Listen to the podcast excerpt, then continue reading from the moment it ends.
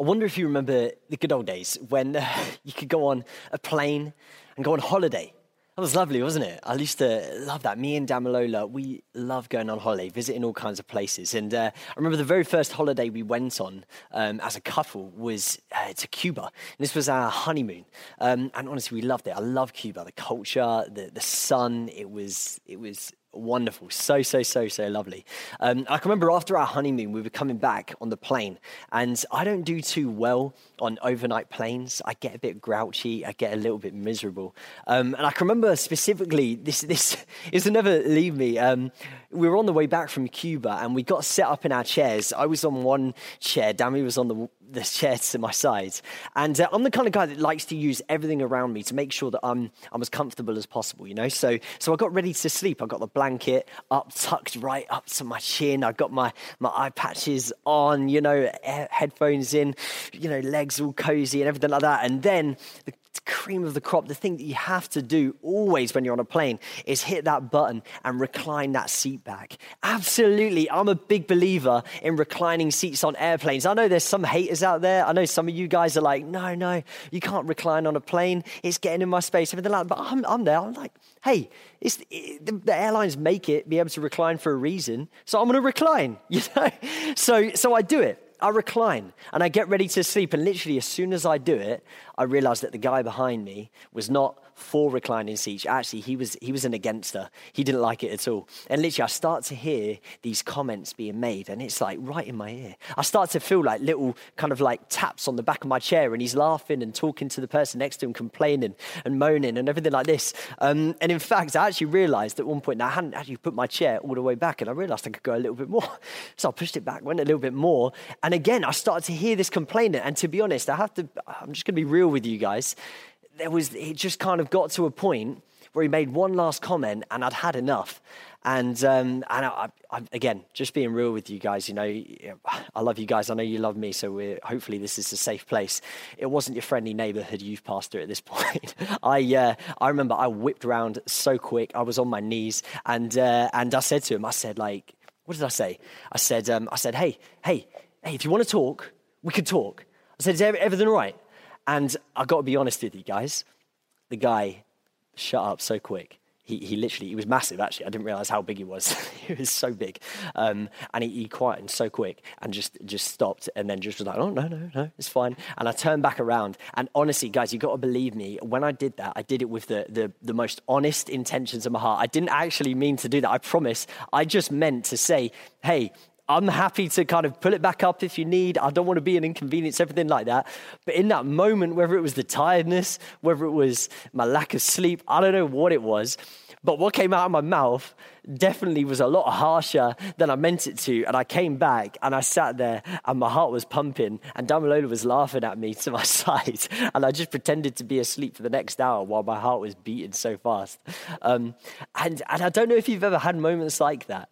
You know, moments when you, you something comes out, a word comes out, you, you do something, or even you say something, but the tone of the voice wasn't, it, it ended up cutting. And you look back and you're like, mm, I, I didn't really mean to do it like that. I didn't, I didn't mean to kind of say that. In fact, actually, I think if I did that again, I wouldn't want it to come across like that.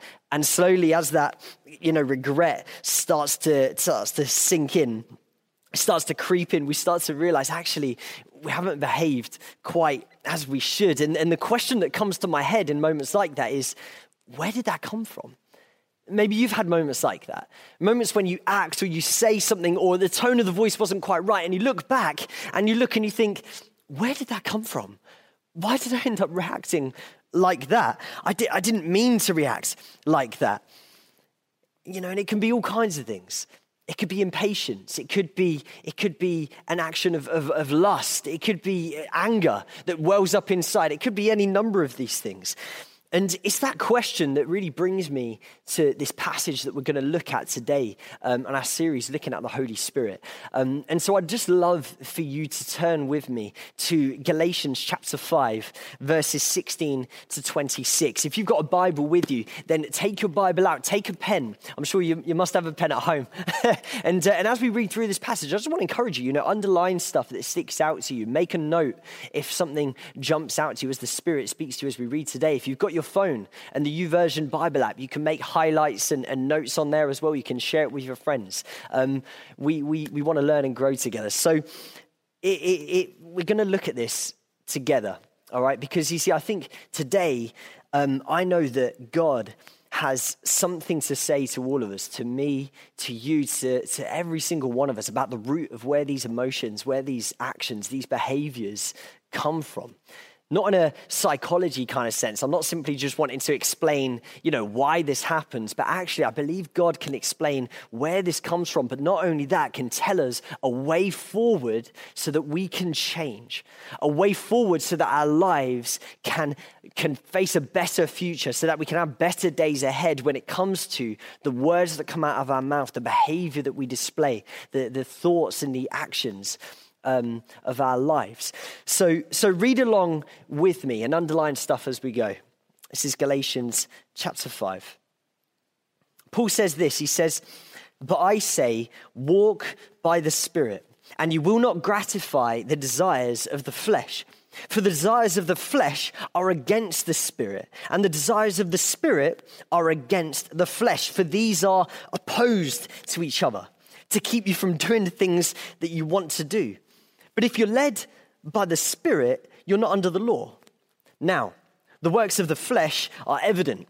That'd be sexual immorality, impurity, sensuality, idolatry, sorcery, enmity, strife, jealousy, fits of anger, rivalries, dissensions, divisions, envy, drunkenness, and things like these.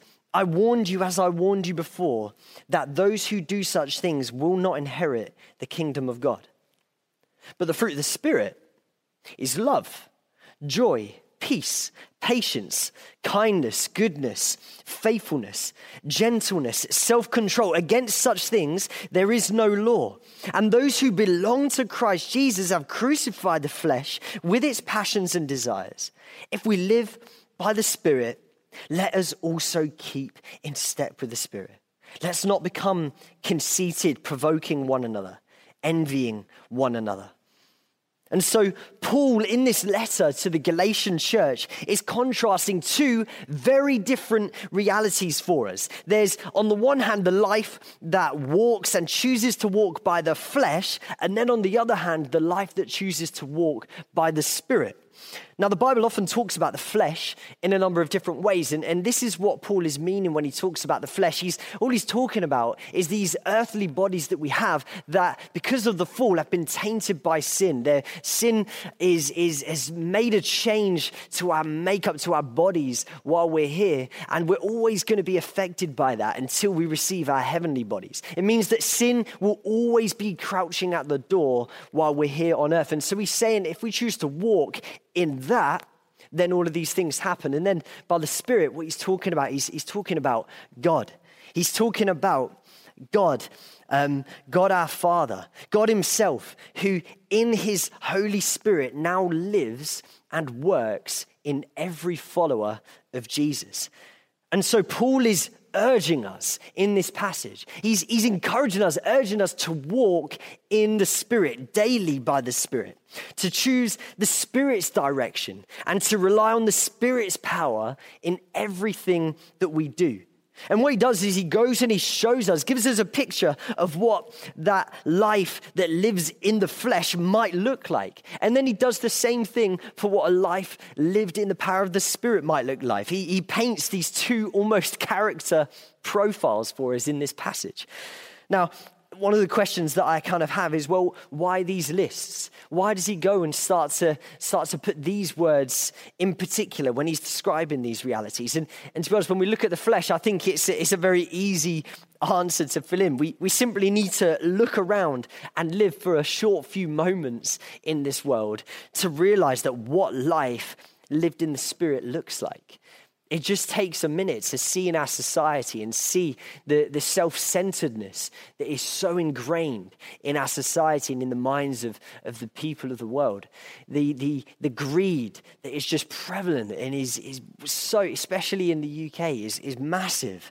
You know, the, the, um, the just lack of care for other people. You know, all of these things and more point to a life that is lived in the power of the flesh, including the things that he describes here. I'm sure even for yourself, if you look back at some of the hurtful things that have happened in your life, some of the self-centered things, I'm sure together we could come up with a, a list that was a book long of what it means to live a life according to the flesh. Um, and again, then if we flip that and we say, okay, well, what about the Spirit? Why, why these words? Well, in short, I think what Paul does here and what he's doing is he's given us just a, a short picture of really what it means to live like Jesus. I think that's what he's doing. Here we have a very short but and an unfinished description of Jesus's character. The Spirit comes from Jesus, and so the Spirit embodies the very same nature and likeness of God himself, the Holy Spirit. You know, we can simply go to the book of Ephesians, chapter three, verse sixteen, to, to see and understand this connection between the Spirit and Jesus a little bit more. Um, and this is what it says in Ephesians three sixteen. You see, Paul's prayer is that God would leave us, that's me and you, Paul's prayer is that God would leave us strengthened with power through his Spirit in your inner being. So because your Spirit is inside you, and he understands that, and he says, you follow Jesus, the Spirit lives inside you, I pray that you would be strengthened by that. And then he goes on, he says, so that, so the Spirit is in you, so that Christ may dwell in your hearts through faith. And so what is he saying here? He's saying that the Spirit lives inside you so that Christ can live inside you, so that Christ, Jesus, can make his home in your heart and dwell with you richly. See, the Holy Spirit is the Spirit of Jesus. It's the Spirit of Jesus, and it's through the Spirit living inside you that Jesus is able to be present in a very deep, in a very real sense in our hearts. And so this list, this um, character that is being presented here when he says the fruit of the Spirit is this, and then he paints this, this picture, is the character of Jesus. It's the character of Christ. And it's not limited just to these nine words. I think we'd, we'd miss out really what the passage is saying if we focus on just these nine words saying, what does this mean? What does this mean? What does this mean? It's simply a picture of the righteous, holy, loving Jesus Christ, who came and died for us. That's who, who it's, it's painting out for us. And so the fruit, this behavior that, that, that Paul talks about, these actions, are simply just an indicator of what's already inside. That's why he says the fruit of the Spirit produces this thing. So if you see these things, that means that the Spirit is inside. And if you see these things, that means that someone's choosing to live according to the flesh. That's what fruit does. It's an indicator of what's inside. In the same way, if I was to look at a flower, a tree, a, a, a plant, a fruit tree, the way that I can tell what kind of a tree it is, is by looking at the fruit that's on the tree. I can see, oh, there's oranges on this tree, therefore that's It's obviously not a banana tree. It's an orange tree, because you look at the fruit and you can see. That's why Jesus was, was able to say, you know, that by their fruit, you will know them. You see, we only ever produce what's already and first in our hearts. It makes me think a little bit about this jar. I'm sure you're wondering what this jar is here. I'm sure if there were people in the building, I'd have to top this up after every service. But right now, it's just me and the cameraman that get to enjoy these. um, but you see, if I take this jar, you know, breaking, tipping, spilling this jar doesn't dictate what comes out of the jar. You following? It's not in the act of breaking or tipping or spilling it that, that has any power over what comes out. No, what comes out of this, this vase, what comes out of this glass jar is what was already first inside. Tipping and breaking the jar simply reveals what was already inside. Now, obviously, you can see because it's glass, but humans are a little bit more complicated than that. You see, I think we're much the same way. In a lot of ways, we're very similar to this. And like I said, I think this is how Jesus was able to say that you will recognize my disciples by their fruit. You will recognize who people are and what their, where their hearts are by the fruit that comes from their lives. Um, you see, because ultimately it's the fruit of someone's life that reveals what's inside. It reveals what they're storing in their heart. And so when life inevitably happens to us all, when things don't go as planned, when we're stressed, when we're disappointed, when we're hurt, when our glasses are tipped and shaken and break a bit, these moments rattle us and shake us, but they don't have the power to dictate what comes out of your life. Nothing has the power to dictate what comes out of your life. No, instead, what you are hoping in, what you are trusting in, is inevitably what's going to come out in those moments. See, I think this is why the Bible speaks so often about the heart. It speaks loads about the heart. I wish I could tell you how many verses, but I don't know. It's a lot. If anybody is super clever in the comments, I'm sure you could put it there. How many times the Bible mentions the heart? You know, in Proverbs, we're, we're, we're, it's, it's considered wisdom to guard your heart. Uh, you know, Jesus said himself that out of the abundance of the heart, the mouth will speak. You see, the heart is crucial to everything because it's from the heart that everything else flows out of us. And so if you want to try and fix something on the outside, you've got to first make some changes to what's happening on the inside. And it's through the Spirit's work inside of you that you begin to change and you begin to look and have the, ma- the same mindset as Jesus. It's through the Spirit's work. And so the question that I have, one question I have for you is, well, what are you, what are you filling your heart with? What are you trusting in? What do you hope in? What, what are the desires of your heart? If you don't know the answer to that, then as we can read in the Bible, a surefire way of finding out is to simply look at the fruit of your life. What does your fruit tell you where your heart is? What does it tell you? Because it will tell you the truth. And so Paul says that if we live by the Spirit, if we accept it, if we've accepted Jesus into our hearts, then we should then keep in step with the Spirit. That's what it says in Galatians five.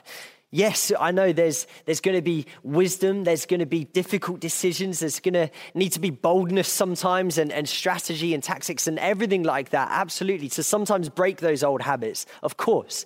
But before we plan anything, before you make a single list, before a thought comes into your mind about doing things to try and get over this old way of living, we've first got to start by looking at what's inside.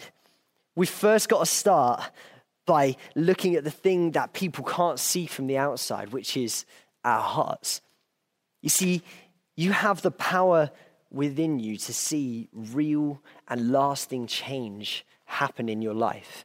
Nobody is doomed to stay the same. Nobody's doomed to stay in those old ways. You have the power within you through the Spirit to make real and lasting change. You know, the Bible says, and I'm sure many of you know this, the Bible says that where the Spirit of the Lord is, there's freedom. Let me say that again. Where the Spirit of the Lord is, there is freedom. And that means that there is freedom, which means you are not a slave to those old ways anymore. You're not a slave to those old habits.